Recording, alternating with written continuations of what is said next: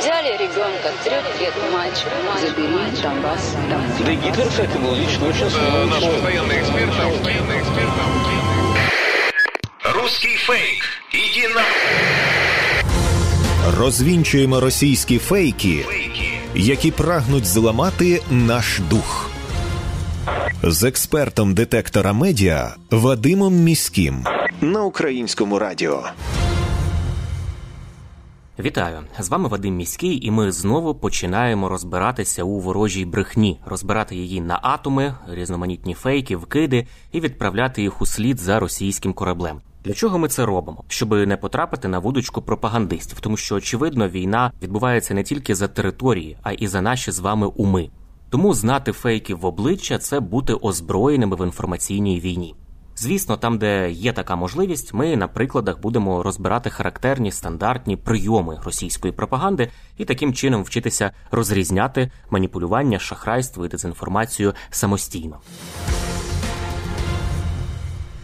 Російські медіа продовжують дезінформаційну кампанію, спрямовану на дискредитацію збройних сил України, і розповсюджують фейкові новини про операції із деокупації українських територій. Цього разу проект Фейк виявив російські заяви із посиланням на слова генерального секретаря НАТО Єнса Столтенберга, що Київ нібито має проблеми із контрнаступом. Прокремлівські медіа додають, що у НАТО нібито були змушені знехотя визнати, що розпіарений український контрнаступ не дає, начебто, очікуваних результатів. Український контрнаступ останні кілька місяців залишається центральною темою для поширення маніпуляцій і фейків у прокремлівських медіа. Цього разу російські змі розповсюдили дезінформацію, взявши за основу інтерв'ю генсека НАТО виданню Політіко, де Єнс Столтенберг прокоментував контрнаступ збройних сил України. Насправді він не робив жодних зізнань про те, що український контрнаступ не дає результатів. Це відвертий російський фейк. Навпаки, генсек НАТО оптимістично оцінює українські дії і наголошує на прогресі збройних сил України у протистоянні російським окупантам. Водночас Столтенберг дійсно зазначив, що українські війська стикаються із низкою факторів, які впливають на темпи деокупації регіонів України. Однак при цьому генсек НАТО наголошує, українські військові продовжують напирати, просуваючись уперед і вибиваючи загарбників із територій. Українці досягли прогресу, але вони стикаються із запеклим опором. Вони зіткнулися зі складною місцевістю та глибоко ешеленованою російською обороною. Звісно, це вплинуло на темпи прогресу, каже Єнс Столтенберг. Однак українці продовжують досягати певного прогресу, резюмував він. Оцінки Столтенберга залишаються оптимістичними від самого початку контрнаступу. Наприклад, у червні, коментуючи початок контрнаступу, Столтенберг заявив, що він уже показав перші ознаки успіху. Тоді генсек зазначив, що Україна продовжує відвоювати у російських окупантів позиції на півдні і сході України. Водночас слід бути готовими до того, що цей наступ буде кривавим і важким, каже він. Російська пропаганда не соромиться перекручувати будь-чиї слова, аби лише поширити свою нав'язливу думку про невдалий український контрнаступ. Перекрутили навіть слова Володимира Зеленського із його червневого інтерв'ю BBC, подаючи їх так, нібито президент розчарований ходом контрнаступу. Фейкотворці спотворили контекст інтерв'ю і навіть вигадали фрази. Насправді ж в інтерв'ю Зеленський навпаки висловив оптимізм щодо ефективності української армії проти окупантів і наголосив, що ЗСУ просуватимуться на полі бою у своєму темпі. Жодної інформації про розчарування чи визнання провалу у справжньому інтерв'ю Зеленського немає. Ось фрагмент прямої мови президента. Дехто хоче і дехто очікує дуже сильно. Дехто хоче якихось, знаєте, як в голівудському кіно, але це по-іншому відбувається. Тут немає початку сюжета. Тут є тільки фінал, а в фіналі буде перемога. А початок хтось розраховує, що це зараз. Ми не можемо це говорити і комунікувати. Дехто думає, що це буде за тиждень, дехто думає, що нам потрібно ще місяць і будуть дуже великі результати. А дехто вважає, що ми почали місяць тому. Це не просто емоції, а дуже висока ціна за ті е, чи інші висновки або намагання вплинути на нас, коли починати щось, коли продовжувати, куди йти і що на вазі. А на вазі життя людей. Ми будемо просуватись на полі бою так, як нам здається правильним. Це не кіно. І це дуже важливо зрозуміти, що це не кіно, немає початку. Початок був 24 числа повномасштабної війни.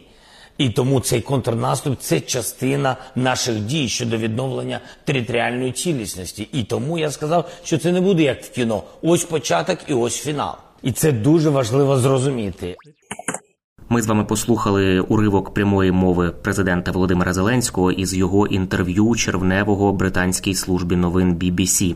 Не менш абсурдними є повідомлення про те, що буцімто головнокомандувач збройних сил України Валерій Залужний говорить про провал контрнаступу. Це також поширюють російські ботоферми в інтернеті. Посилаються при цьому вони на червневе інтерв'ю залужного американському виданню Вашингтон Пост. Вириваючи з контексту слова залужного про кремлівські медіа, хочуть поширити думку, що український генерал звинувачує захід у перетворенні українського контрнаступу, уявіть собі, на клоунаду. Залужний рідко дає інтерв'ю, тому особливих труднощів у перевірці, що ж він сказав, насправді немає. Достатньо почитати оригінали цих інтерв'ю у виданнях, яким він їх давав, а не в чиїхось переказах.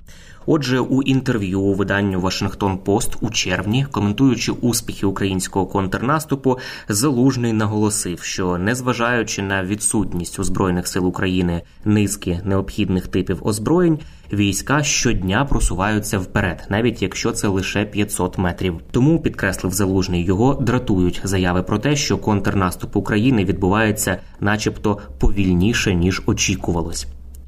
Очевидно, що росіянам дуже не хочеться, аби український контрнаступ був успішним, і вони для цього працюють не тільки на полі бою, а й у інформаційному просторі. Говорячи і повторюючи про провали контрнаступ і приписуючи такі слова різним авторитетним особам і політикам Зеленському, Залужному, генсеку НАТО Столтенбергу, вони намагаються посіяти зневіру в умах українців як у тилу, так і на передовій, а також, звісно, посіяти таку зневіру у умах наших партнерів.